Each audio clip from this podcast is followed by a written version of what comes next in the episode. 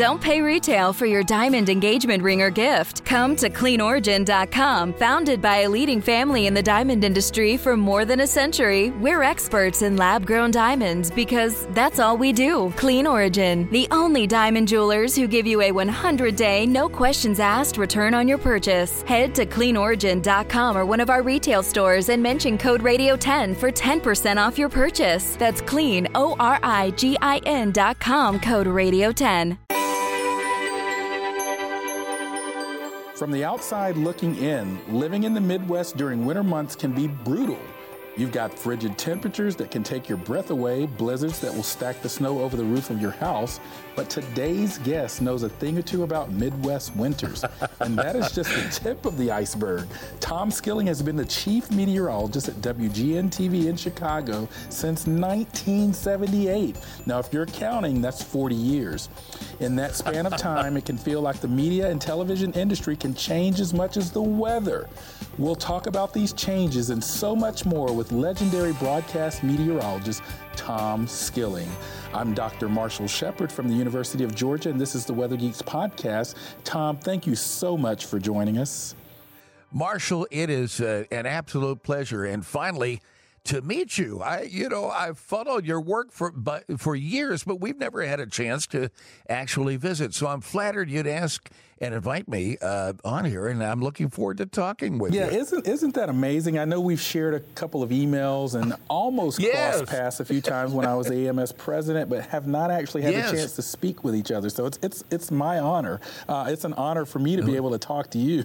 Well, right back at you, Marshall. It's a, it's a real honor here. And by the way, I uh, think what you do in educating the public on meteorology is just amazing. Your Forbes column, all of your outreach is uh, is amazing. So, thank you for including me in this uh, podcast. It's going to be fun. Well, I think that's. Uh, I, I, first of all, thank you so much. But really, I mean, it's it's my honor. This you're, you're a legend in meteorology, and it's someone we've wanted to have on the Weather Geeks podcast. And so I, I want to take a journey through your career. Uh, we're going to start sure. at the beginning and then kind of midway through talk a little bit more about sort of your WGN years, and then I want to get your thoughts on a variety of topics at the end. But I want to dive in sure. to sort of just telling the listeners where you grew up and what was it like growing up in those uh, Midwest winters? Well, I'll tell you, Marshall, I was born in Pittsburgh, Pennsylvania. I don't remember it. Only lived there two years. My folks are natives of the Pittsburgh area. And then uh, my dad was transferred out, commuted into New York every day from New Jersey. So I lived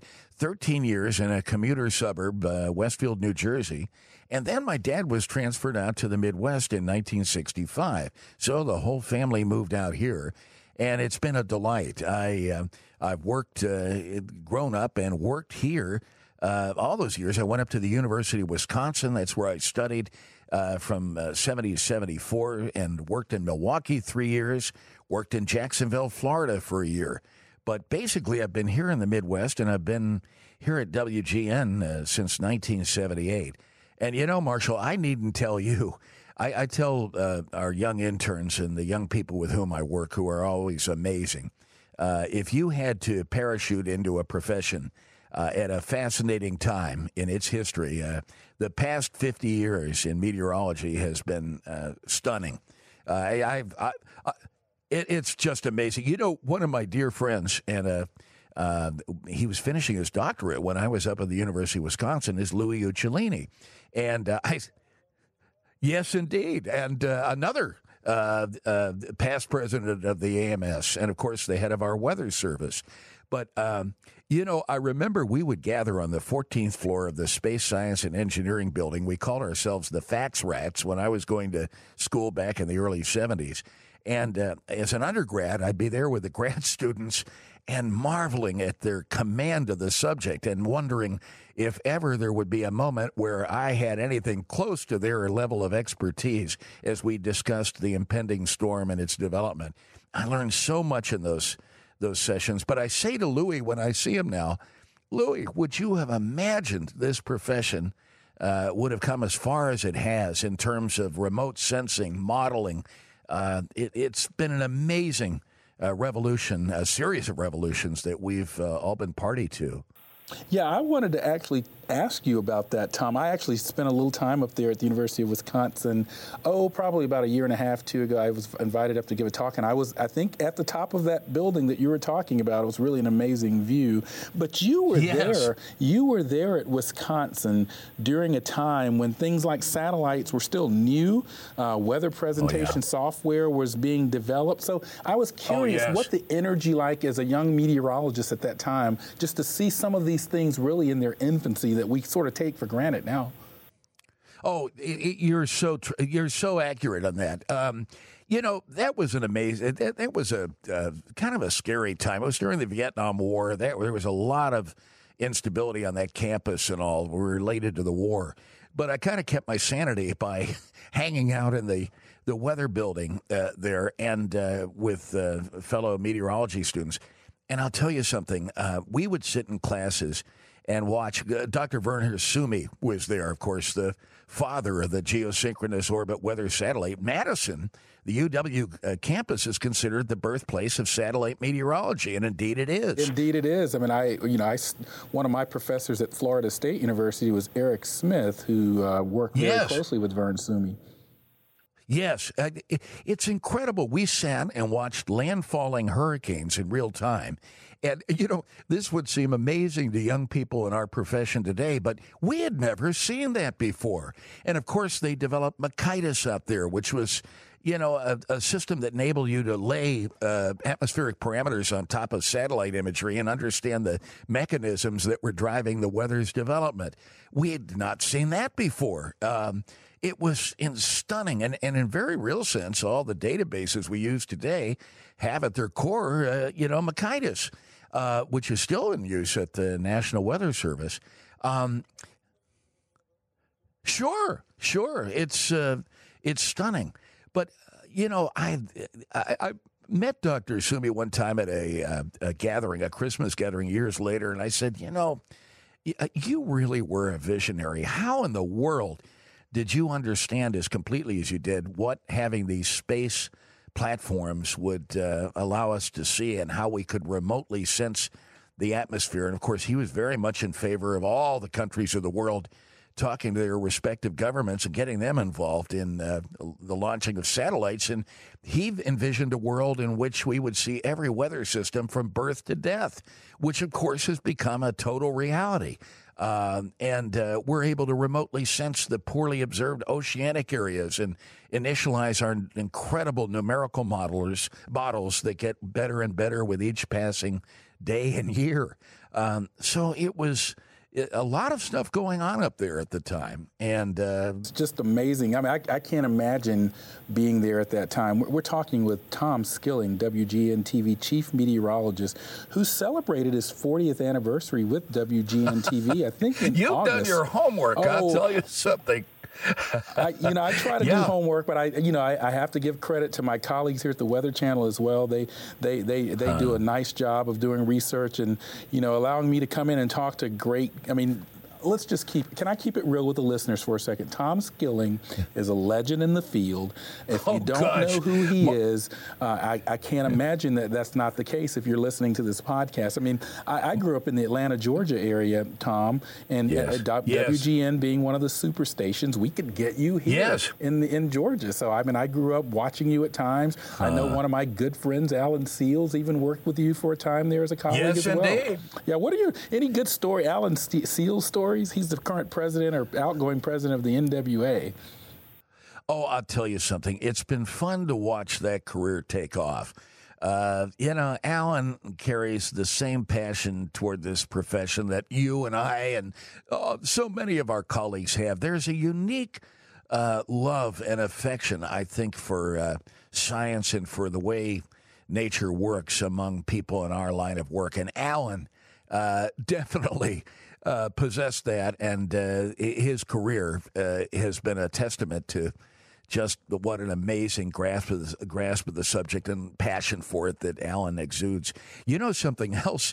Uh, I used to get together with uh, John Coleman here, who did the weather on the local station, and as he was envisioning putting the Weather Channel together, we would get together um, after our respective 10 o'clock shows here and go to a little restaurant uh, in downtown Chicago. Uh, we I remember one time Harry Caray, the famous legendary baseball announcer, walked by. yes, he walked by one night as we were all sitting there, and I'd be there with John and Pam Peniston, his article, his artist. And uh, I remember he was frustrated because he did the weather on Good Morning America by the lack of time he had.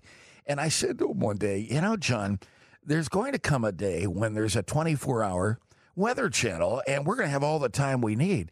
And he kind of looked at me curiously. And several weeks later, during a subsequent dinner, he said, You know, that weather channel you were talking about, I've been working on uh, putting that together. He would do he was approached by the Today Show to go to work for them and do the weather and had a handshake agreement with his management here in Chicago that if a network opportunity came along, they would let him go. But several general managers had passed since this handshake agreement had been reached. And uh, when he went in and said, The Today Show's after me, uh, they said, Well, I, we don't recognize that agreement. You have to stay here on our local show.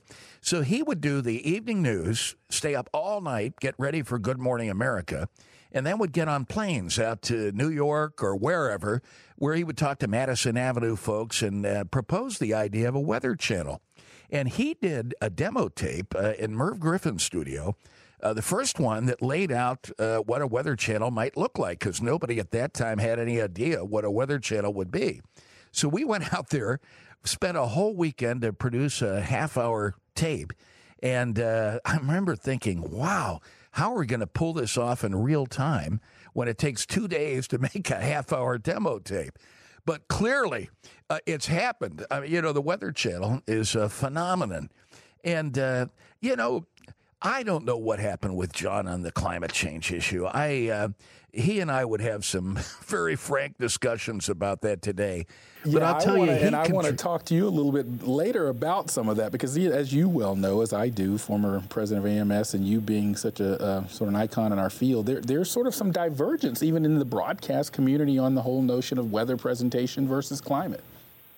I know. Yeah, I, well, well, let's it, save that because I want to, I want to, I want to yeah. talk to you that towards the end. But I'm going to circle back to that. I, I want to kind of get to something when you were talking about Alan that I'm curious about with you, um, because I know you actually started some on-air work as early as age 14. Uh, but I what did. made what made you want to pursue meteorology, and did you know even at that point that you always wanted to be on camera? Marshall, I had no idea. I never set out to be a media weather type. Never. Um, from a little boy, I had paper routes and I made four or five dollars a week, and my ambition was to put a bedroom radar set in. And I even wrote Bendix Corporation and, uh, you know, to get the price stats and was so foolish to think that with my $4 a week paper route, I might be able at some point to buy a radar. But I, I used to buy weather equipment. I went through the Belfort Instrument Company catalogs and Science Associates, and I used to dream about the instruments I was going to buy. And as it turns out, I only had enough money to buy a sling psychrometer and a, you know, barometer and a min-max thermometer. I couldn't afford the the really cool stuff. And I remember my prize possession was the uh, windscope, anemometer, and wind vane, which uh, my dad had talked to somebody and got it half price. It was $100 at the time. We got it for $50, and I put that on my roof. And at any rate, when we moved from uh, New Jersey out here to the Midwest, I used to get the daily weather map out of the office of the superintendent of documents. It was a daily weather map publication, beautifully done, done by the by the United States Weather Bureau at that time, and uh, subsequently renamed the Weather Service, obviously. But um, I would get it the next day because it was mailed from Washington, and you get a surface map, a 500 millibar chart. And as a young person, we didn't have the internet. There was no way to get an upper air chart. And I used to wonder when I watched the looked at the weather pages in the New York Times or the Newark Evening News, how it was when they put that little insert map that showed you what the weather map tomorrow was going to be like, how they knew that that front which had no waves on it, was going to develop a wave on it that would turn into a big storm. I used to think that was amazing, and I figured, well, it must have something to do with the upper air. Uh, at any rate, uh, that I could uh, kind of follow with the daily weather map through the upper air map. But the problem was when I moved out here to Chicago, this came four days later. Uh, it was too late to you know look at as a real time reflection of what was going on in the weather, and I was frustrated. So I wrote a radio station in Aurora, a western suburb of Chicago, I, I'm told it was an eight page letter, and I said, look, if you can get me some current weather maps, uh, I'll do a forecast for you. This from a 14 year old. Uh, and and they thought, well, it's kind of an intriguing concept, I guess. So Rusty Tim, who was a program director, and I got in the car and we drove in here to the uh, then United States Weather Bureau office on the University of Chicago campus. Talked to a guy, Joe Folks, who was uh, head of the office here, and he agreed to send out maps. We'd provide self-addressed stamped envelopes and uh, they had a big Bruning architects type reproduction machine because they hand plotted a lot of maps in those days within the office. And the Chicago office was doing the forecast for Wisconsin, Illinois, Indiana, and Iowa, so if memory serves me completely. That all came out of Chicago. And uh, and so they would send these maps out, and we would pay the reproduction costs. And I got my weather maps. But I also got a foot in the door in media weather, and that's how I started on the media track. Uh, so wow, so it, it really was, was, kind of a it, it, was sparked by this interest and curiosity, and then an opportunity presented itself, and I guess the rest forty plus years later is history. Yeah, yeah. No, it's it. it. It's really interesting. You, you know, you have been pretty much in Chicago um, most of your career. Do you think you could live in another yes. city and forecast in another city? Or have you even has you that know, opportunity even presented it? So I know you said you were there at some other cities prior, but really people know you as Chicago. Yeah, you know, Marshall, you spend a career uh, following the weather in a given area, and you develop an expertise that only is gained through year after year and decade after decade in an area. I feel so totally comfortable. I grew up in New Jersey. I did hurricane tracking charts and all. I figured when I moved out to the Midwest, the the only thing I would miss out here would be hurricanes and tropical cyclones. Uh, that we'd have about everything else. Well, uh, you know, we have these severe weather outbreaks. I've been here and witnessed to the coldest temperature ever recorded on record out here in 82 and 85. We had the biggest snowstorm that changed the mayor uh, uh through a, the entire political structure of the city into chaos in 78 with Mayor Jane Byrne and Michael Bilandic. Bilandic was mayor at the time, said everything was going just swell, and yet a snowstorm had crippled the city and everybody in the city knew it wasn't, and he lost his job to Jane Byrne. Uh, I've been here for the the horrible uh, Plainfield tornado that struck without warning warning on a late August day in 1990. Uh, we saw uh, that terrible heat wave disaster, the largest.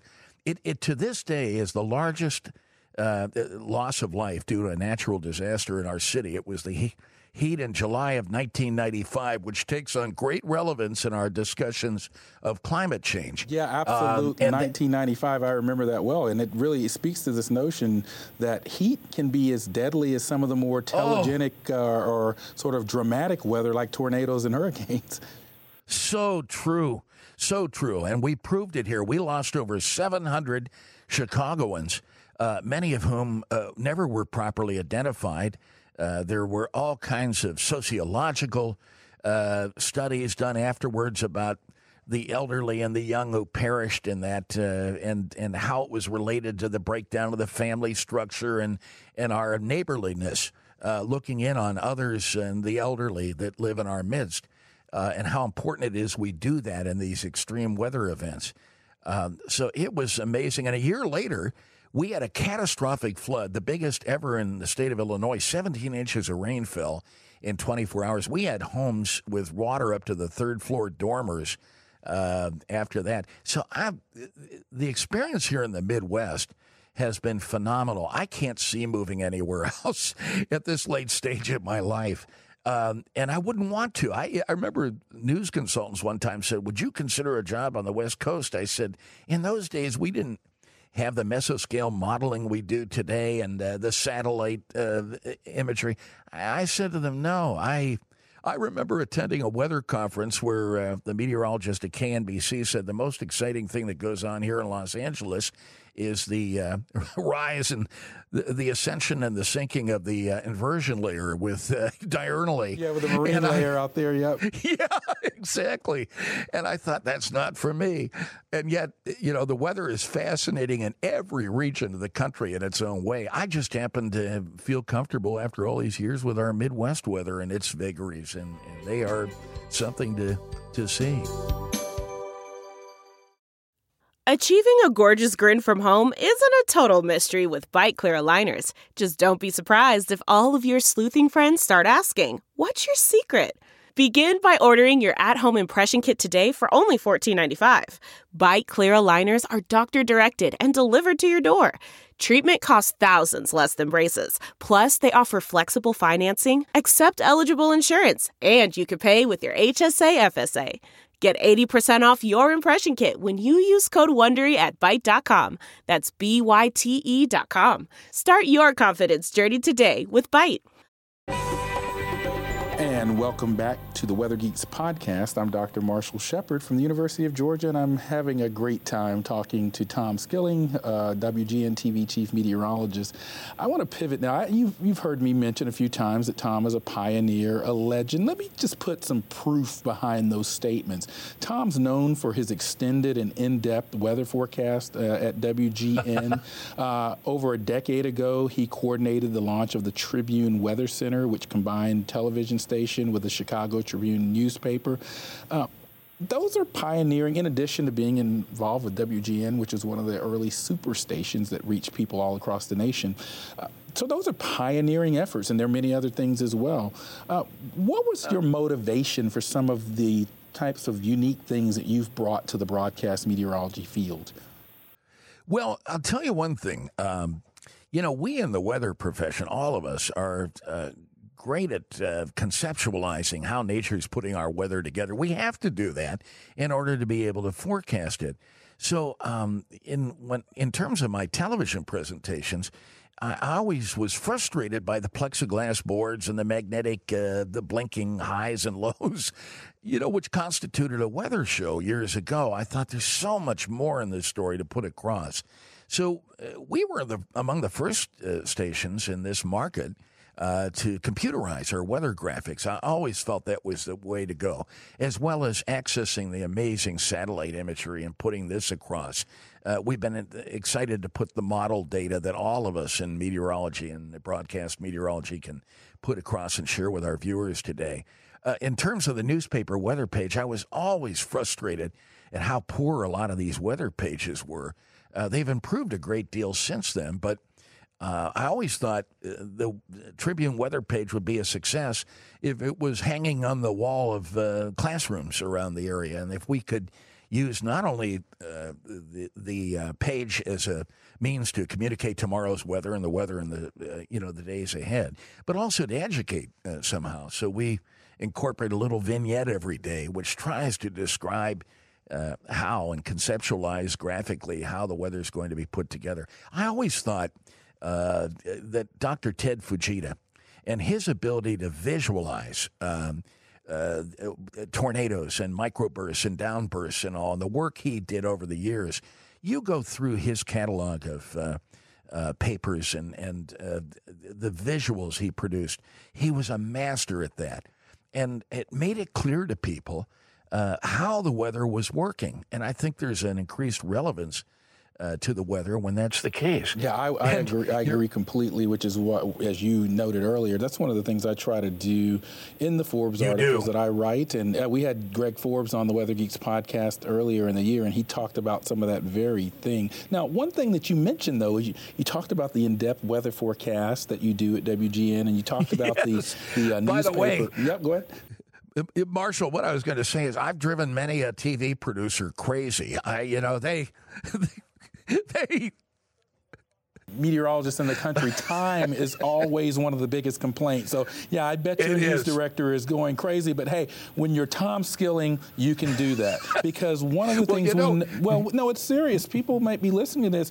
The weather block of a newscast is very important to a newscast, and also one of them. I think one of the more commercially viable parts of the newscast. And when you have one of the best in the buildings, give them all the time they need. Is my philosophy. But I wanted to ask you something about the evolution of weathercasting.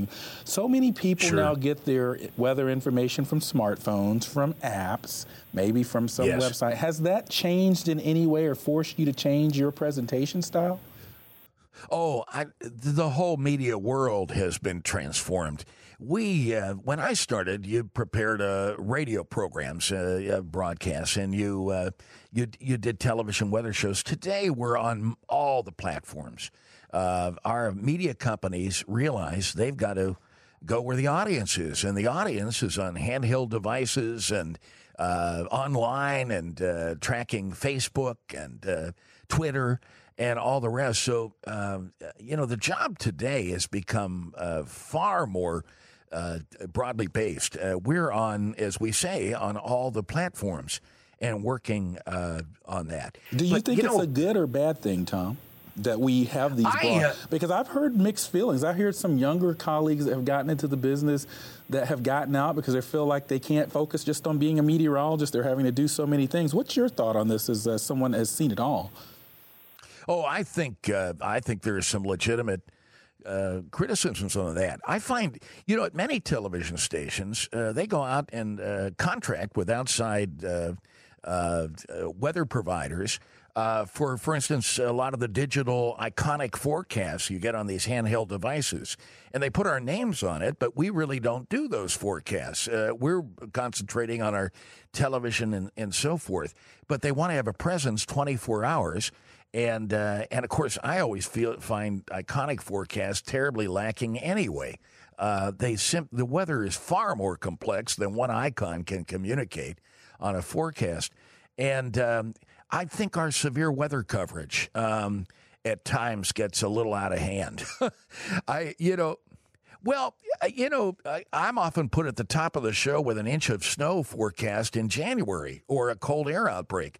Uh, and I've I've had many discussions with producers. I feel that position in the newscast ought to be reserved for a true catastrophe, uh, you know, or something that's really of life threatening consequence. And I'm told in rebuttal uh, that, uh, uh, well, you know, you've got rush hour traffic and an inch of snow can cause as much trouble as uh, sometimes a 16 inch snow. And there's well, some we, truth certain, to we that. certainly know about that down here in Atlanta. If you remember You do? Apocalypse a couple of years ago, but uh, but no, I Oh. can certainly see see sort of the sort of pushback on either side of that, given the importance of weather to the overall station bottom line to some degree. Well, I think uh, uh, you know if we if we overreact to some of these situations, I think we uh, diminish the credibility. Uh, I think people uh, people pretty well understand how the media works, and they view it as uh, hyping a situation for ratings. And I must tell you that I have never. Uh, in my career, had a news director come in and say, "Look, you're going to invent a situation that isn't developing, uh, that isn't real, uh, in order for us to get higher ratings." Um, what's been discovered, though, Marshall, as you well know, is and have so eloquently uh, put across, is the fact that weather is very important. I, when I started uh, 40, 50 years ago, um, you were told by the news consultants that they uh, referring to your audience, we're only interested in if it's going to rain and what the temperature is going to be, and only for tomorrow. The five day forecast was not really, uh, you know, something people waited for. Uh, that has radically changed. Now, uh, you know, if there's a reason to put the weather on, um, it's viewed as a reason to go with the weather. Um, and in a way, I'm grateful uh, that that's happened because it it reinforces my view that uh, that I've always had that people are inherently interested in this amazing atmosphere within which all of us operate and the, its workings. Yeah, I would agree. I Um, but- would but- agree with that as well, Tom. That's how the whole Weather Geeks concept came about here at the Weather Yeah. Channel. I mean, Mike Chesterfield, who's from Naperville, uh, uh, executive producer of Weather Geeks and director of, of, of graphics and presentations here. I'm not sure of his exact title. You know, they sort of tapped into this notion that people love weather, and they they didn't want it sort of at a cursory level. They wanted a deep dive into what we as meteorologists were doing and the concepts and Absolutely. the techniques that we're using. And even with this podcast, they're getting the eavesdrop on two experts in the field, you and I. And so, Yeah, that's right. Yeah, so this is I what the, the whole concept of what we're trying to do with Weather Geeks. Well, I, you've taken it to a new level, and I uh, uh, and uh, you know it's it's so fun to see somebody else who shares such a deep passion, but also uh, has developed the means to communicate with the public. Because I think people are interested in this, and why not?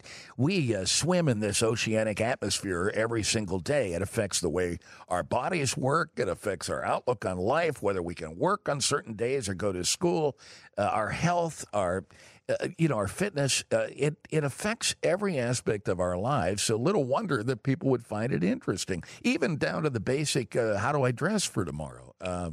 There's so many levels on which the weather impacts our lives every single day and every moment of every day.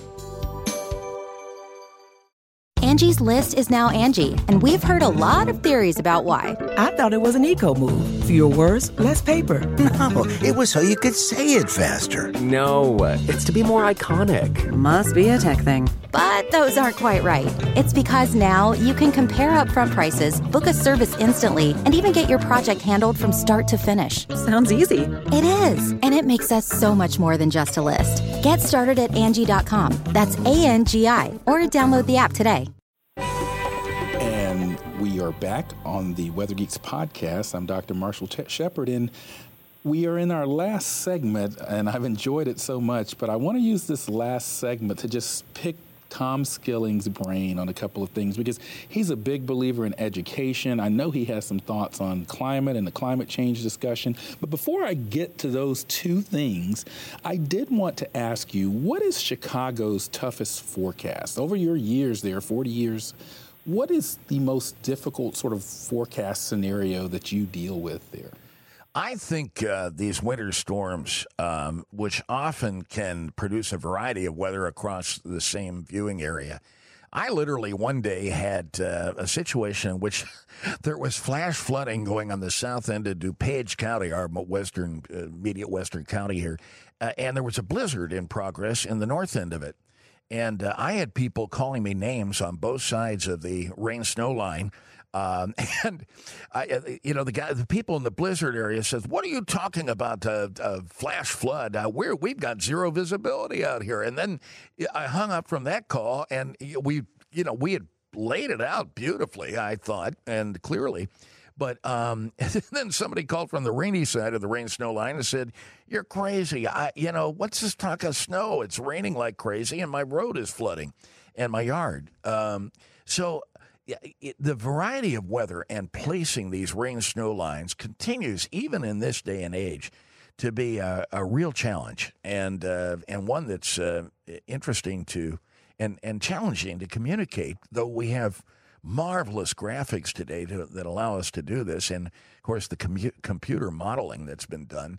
Uh, is just amazing. Yeah, the high resolution stuff coming out now, the HRR model and Oh. others is just unbelievable. Yeah, but living in Atlanta and having lived in the DC area, that rain snow line, I would agree, Oh, is a, a significant headache as well. Yes. Um, I, I want to kind of pivot to a discussion that you kind of teased earlier in the podcast, and that's this sort of divergent view at times among even broadcast meteorologist colleagues on climate change. Wh- what is your thought on this, and has it evolved any, or has it sort of been pretty steady all along? Oh, it's it's evolved uh, uh, amazingly. Uh, I am absolutely convinced. I don't think there's any uh, any question that our climate is changing, and it's doing so profoundly and rapidly, and with uh, incredible consequences. I mean, look at this past summer: wildfires in the west, flooding.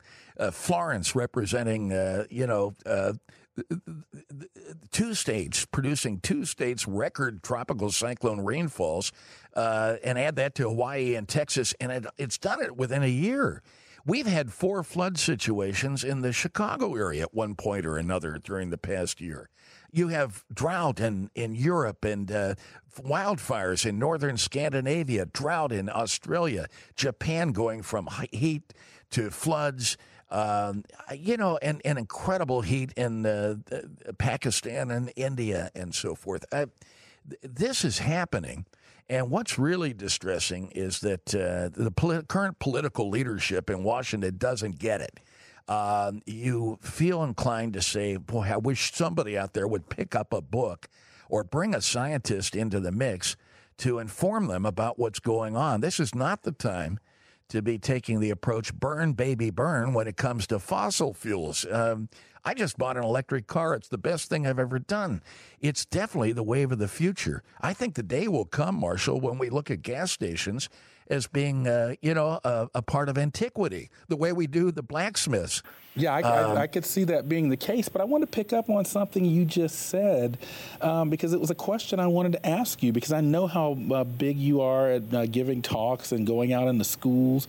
Do you think we're doing enough because I think part of the issue, look, some some of the sort of whole climate pushback is just a misinformation com- campaign because, as Upton Sinclair has said, it's difficult to get a man to understand something when his salary depends on him not understanding it. So some of that is certainly point. at play. But do you think we're getting enough science in elementary schools and lessons across the country to no. counter some of this?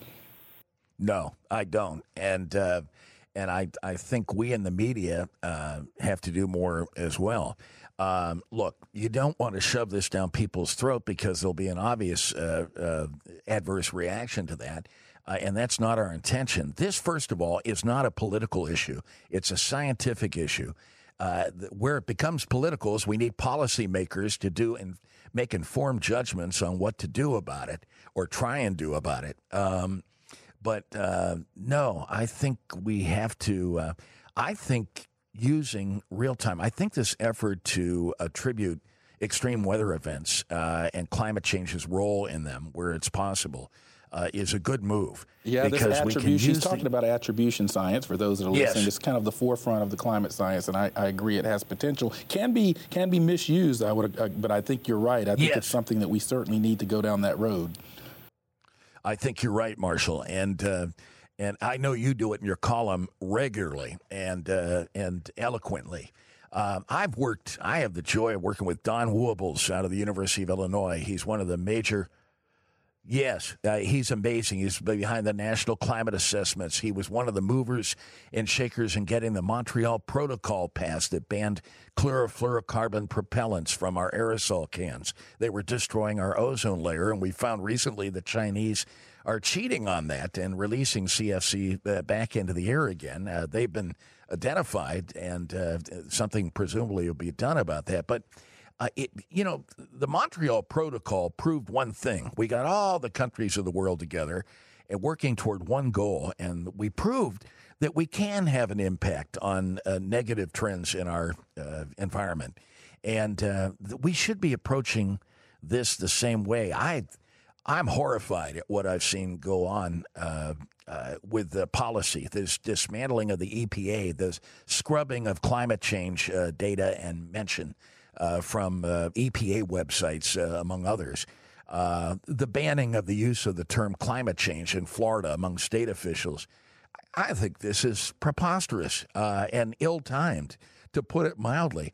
So um, I think we must continue to educate and point out to people because unless it happens in people's backyards, I don't think they understand that this really is an issue. But but, and, but, uh, but Tom, one of the things that I've heard from colleagues in our field and is you know you're a broadcaster and you, you have a certain stature. There are some uh, I'm, I'm you know this was something that I dealt with while I was president of AMS. This notion yes. that in some markets there are some broadcast meteorologists oh. that are hesitant to talk about the topic or even won't even mention it for fear of pushback, for ratings oh. not coming across. How, how have you navigated that? Uh, Marshall, I, I think just longevity in the market. I'm able to say things that a young broadcaster and, and meteorologist might not uh, be able to say, and I absolutely concur with you. I think there are some markets. I, we're pretty progressive up here in Chicago. Um, uh, you can talk about climate change, and when I look at the forums that we do, I've been working with a lot of our Congress people and all who have um, put together public forums on this. The turnouts are amazing the level of question questioning that goes on in this indicates we've got a population that understands this is an issue and is curious and interested in informing themselves more about it. There are some markets where you couldn't do that, I'm sure, um, and it's a shame. I uh, that's a real dilemma. No you, question about it. You you talked about forums. I wanted to make sure I talked to you a little bit about tornado and severe storm seminar at Fermilab. That's going on yes. what 30 35 years or so. Uh, is that is that you still know, happening? It, it, well, you know, this was the first year we didn't do it. it. We've done it every April, and we have had a literal who's who of the science, the severe weather uh, research and forecast community in gosh, we've had Ted Fujita, we've had uh, Chuck Doswell. Uh, you, you run down the list. Uh, uh, Burgess has been in. Uh, even Kelvin Droegemeier uh, was one current, of our speakers. Current science advisor, uh, just recently confirmed for the president. Oh, I, will tell you his his presentation on uh, numerical modeling of the atmosphere, which I had to go Google it to remember the year that we had Kelvin in. Uh, it was 2005. I no lie, Marshall, this was one of the best presentations. I just sat there in awe listening to him describe to a lay audience uh, what's involved in this. The presentation was engaging, it was fascinating, it was articulate, and uh, and it is beautifully done as any I've ever heard on a complex subject like this. Um, he is uh, amazing, as have been. Uh, so many. Don Burgess talking about uh, Doppler radar's role and the work he's done over a career in this uh, in this arena. We've had uh, folks from NASA, your uh, alma mater, uh, one of them, and uh, you know what an amazing organization that is. That's why we've got to watch carefully and make sure that uh, an incredible operation like NASA, one of the gems in this country's crown, is not is properly funded and not restrained yeah, by the political climate. I completely agree, and I, I, serve on NASA's I chair at NASA's Earth Science Advisory Committee, and I will say that uh, Administrator Bridenstine has been very um, uh, saying the right things and doing the right things on that topic. Yes. I, am running out of time, but I wanted to get your final thoughts on what you think the future of weather forecasting and on-air weather presentation is. Uh, is. Is there something that you see in your crystal ball in the zero to five year out or zero to ten year out time frame that you just see coming? Well, I, I'll tell you something. I think uh, this immersion graphic technology that uh, the Weather Channel uh, employed to describe storm surge, for instance, we're going to see more of this. We're, this improvement in visualization of science, uh, including meteorology, is going to continue as we have better and better computers and better and better software to uh, put these uh, these sorts of presentations across. The modeling that's done is getting better by the day. Uh, and it's really astounding. We're going to see that continue to improve. Um, I think uh, the, the outlook is, is very sunny. Uh, there are a lot of platforms uh, on which this information will be communicated and that uh, reach a greater number of people. And so I think uh, think for those of us who are engaged in this line of work, it's going to be a fascinating period, and I include the research community that on whose shoulders all of us stand uh, as media types. Yeah, no, it's a, it's a, you know, it's one of the things that was big that we tried to do during my tenure at AMS is really foster this notion of the, the weather enterprise, and I think you're a big part of it. If if my career ended today, this is one of the highlights of it. Having a chance to spend oh. this uh, little under an hour with Marshall. you, Tom Skilling, I'm, I'm, I'm gracious and uh, uh, thank you so so much for joining us on the Weather Geeks podcast. Marshall, it has been an honor beyond words to work with you on this, and I um, I hope we do it again. And I am just thrilled that I've had a chance finally to talk with you, from, person to person. I, I look forward to doing it face to face one of these days. Yeah, we will. I, I will certainly take that, take you up on that, and that's where we have to end it. Thank you for joining us on the Weather Geeks podcast.